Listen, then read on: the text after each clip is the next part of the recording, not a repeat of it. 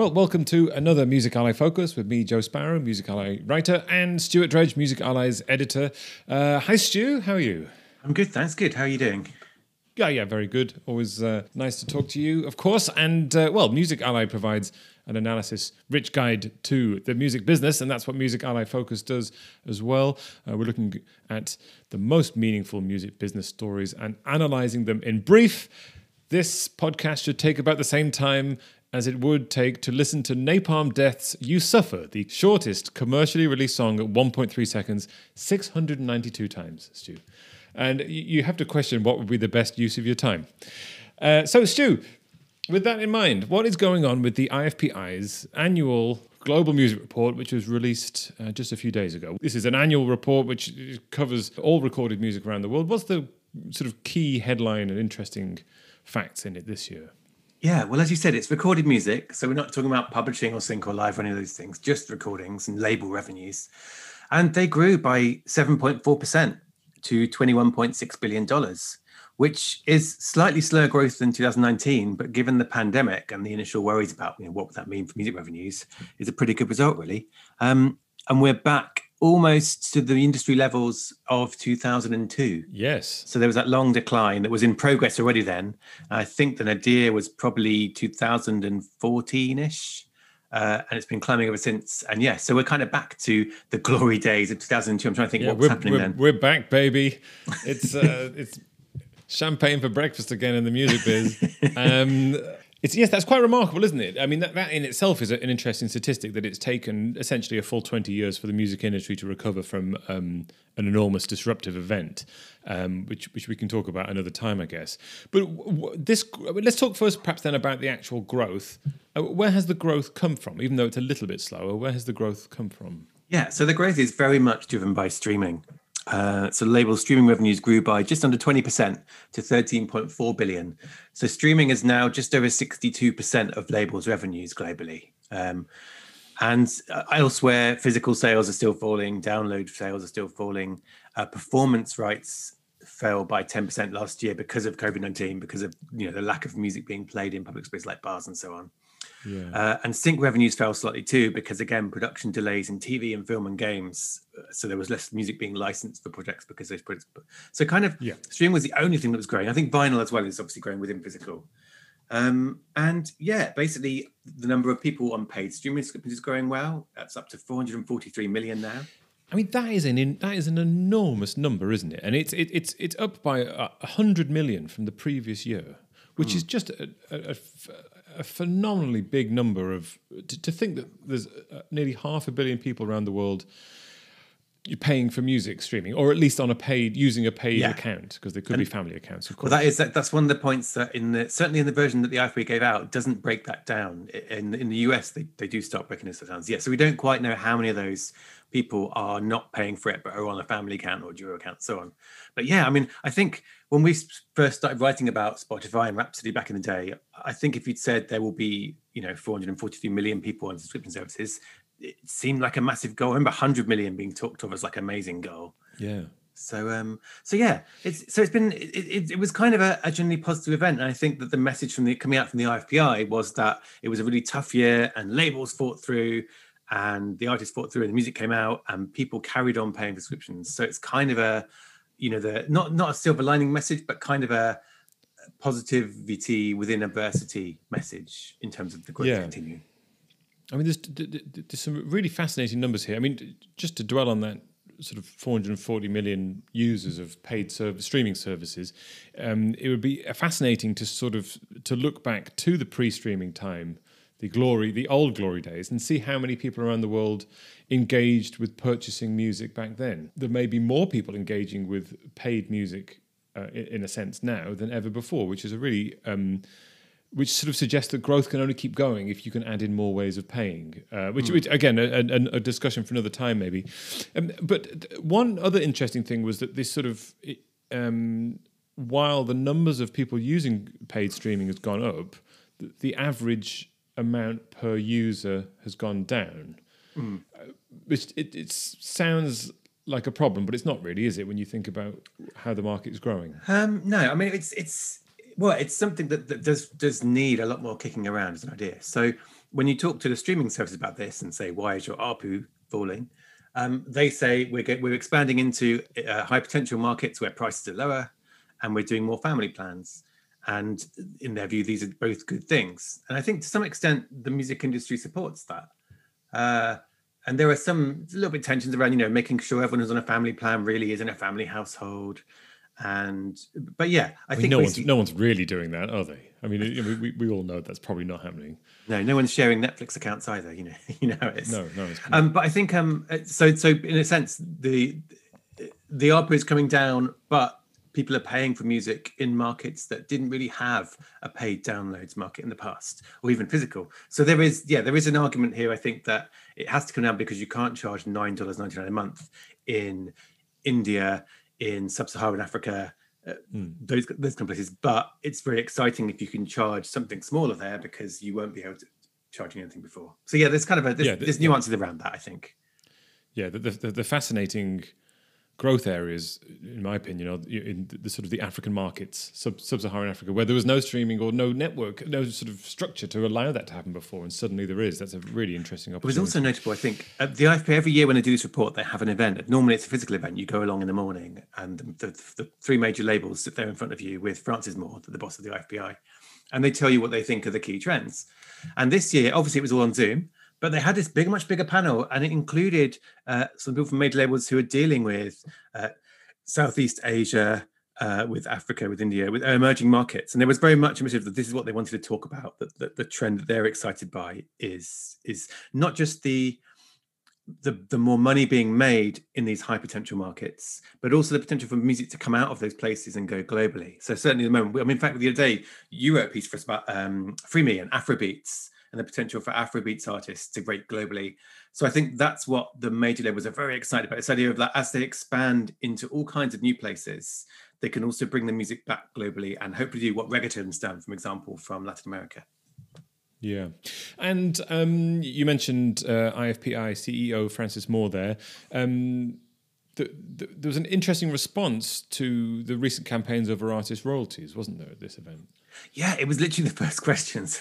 so they introduced this event by saying, you know, it's really positive news, great optimism throughout the report. And the first question, which I think was from someone at AFP, maybe a Reuters, was like, but what about the artist protests? And that really is one of the key points here that whenever there's big figures showing the industry is growing, the immediate question now is, but why are so many artists complaining? And that was addressed. So yeah, I think, I mean, Frances Moore, she basically trod the, the labels line that we've seen before, which is that artists have got more choice. They can be with a label, they can be do it yourself. And there's big competition for those artists so they can pick the deals that work for them. Um, she talked about an IFPI study, which she claimed said that actual artist revenues are higher than the revenues coming back to the industry after costs, uh, which is not public research. They haven't published this, but that's kind of really intriguing. The IFPI has done some research that it thinks supports its cause that artists are doing well.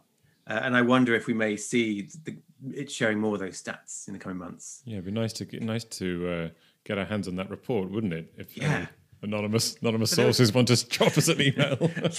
but I think um, one of the other things was in the actual report itself, they have this page or there's this section, which is kind of creating a fair environment for music. And what it is, is it's always, it's been there every year, and it's basically the IFPI's key lobbying pillars. Like these are the things we are lobbying for. And they're basically the same every year. So there's one about sort of um, piracy and safe harbor and lots of things. And the third one is about a fair and functioning marketplace where everyone can agree the terms of their relationship. It's basically saying, butt out governments, don't get involved in how we do Yeah. contract deals.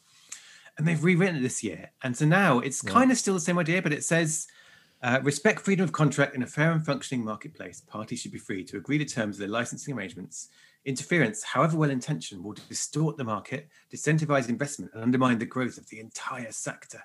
Uh, binding the industry's hands through static regulation, which would never evolve as fast as technology, limits the ability of labels, artists, and platforms to find the most effective, so and so, and so on. Which to me seemed like, you know, maybe you would rewrite this every year anyway to make it not the same text, but it seemed to me to be responding in part to uh, what's been happening in the UK's streaming yeah, inquiry. in parliamentary Parliament. inquiry. Yeah. I suppose in the past, the, the discourse has been around external threats. So piracy as an external threat to the music industry, uh, YouTube and safe harbor. Um, now, this is kind of saying, well, if politicians bring in legislation that is kind of been driven for internally by artists and artist rights groups, this is setting out the IFPI's view that's a bad thing, which is not. Again, Geoff Taylor told us the same thing basically when, when we interviewed him before. So it's not yeah. a surprise, but I think it does recognise that this is a matter that the labels are very concerned about what might happen. Yes, what... if anything, it shows that this this ongoing campaign, you know, the things we've mentioned so far are, you know, okay, you, you, the response has been okay, but what about artists and where does the money go? And and and whatever wherever you fall on that whichever side of that argument.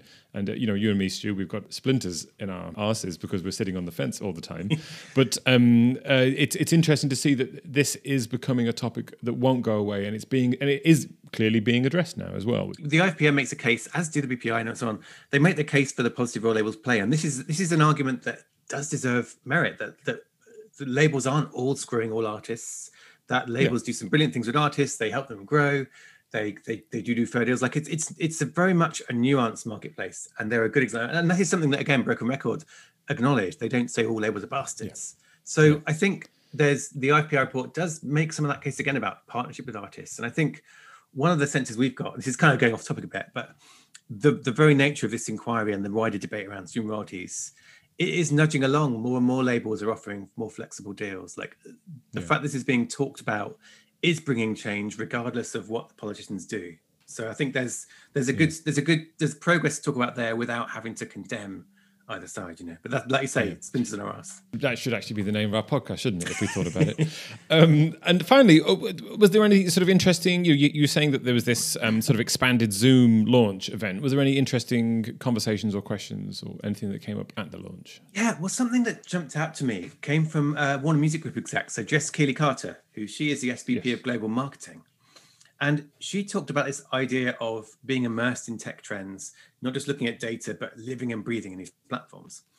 And she talked, she said this, this very interesting sentence, which was like, COVID has supercharged adoption and also supercharged the speeds at which trends are spiking and then decaying. And the time in which we have to jump on those trends is shortening, which I thought was interesting. Like it's it's when you think about it, it seems it seems logical. It doesn't seem like a big surprise. But it did make me think. It's yeah, a bit stressful actually, as well, doesn't it? well, we've talked about COVID as an acceleration of lots of digital things. Like it made it made everyone suddenly live online all the time. But we haven't talked about it decaying the rate of those things spike. And like as a label, you could jump on something and then suddenly it's gone. And we're we're thinking about stuff like NFTs at the moment, aren't we? Where we're wondering yeah. what is how long is this moment going to last? And if everyone clambers on in two months' time, will they suddenly be too late? And it was interesting hearing a label talk about this idea of it's not just that trends are accelerated, but they also they die more quickly, and if you you can get caught out. Well, the, I mean that's an interesting um, comment, isn't it? Because one of the things that you and I have heard from talking to startups a lot is the the slowness of adoption from major labels and, and, and other parts of the industry, but specifically from labels, from what I've heard, and and that they are sort of willing to recognise uh, new technology advances, but then adopt them at a sort of more conservative time frame. Mm.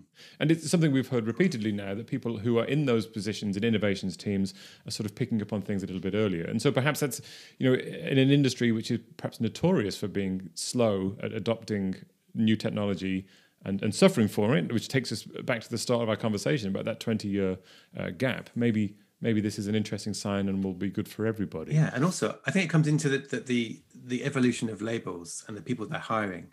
So as they're hungry, hiring younger, more diverse people and giving them their heads.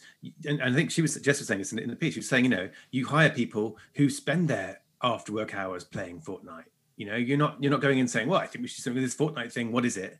You're hiring people who are immersed in this stuff. You know, and that goes for yeah. anything. And then I think the point was you can actually take decisions on your gut and say, I think we should try this and let's do it because I understand that world, not because I'm trying to wait for data to tell me it's safe to do it. And so that would be a really interesting shift. And I think again, a lot of people in labels already doing this. So I think it's an evolution that's already been happening. But this idea of yeah, don't wait for the data to tell you it's safe and you won't lose your job by trying something new, but have people who are so immersed in these new technologies that they can suggest the risky things and you can try it and maybe have it pay off hugely. It'll be interesting to see next year how the response to that you know, the sort of COVID year of which has perhaps encouraged adoption of new things, uh, how, how, that is reflected in the data next year. Well, thanks, Stu. And uh, if you found that useful and want more of Stu's in depth news and trusted analysis waiting for you in your inbox every morning, uh, head over to musically.com forward slash subscribe. Don't forget, as ever, indie labels, artist managers, or publishers might be eligible for one of our sponsored complimentary subscriptions. Uh, we also have a free weekly email, which is uh, out every Friday, The Knowledge. Um, and that rounds up a few of the bits and pieces of the most interesting stuff every week from Music Ally. So uh, you can sign up and uh, you could mint it as an NFT and retire on the profits. I guess uh, that would be the uh, the most modern way of approaching it. Links are in the description as always. So uh, from me, Joe Sparrow, and Stuart Dredge. Until next time, farewell.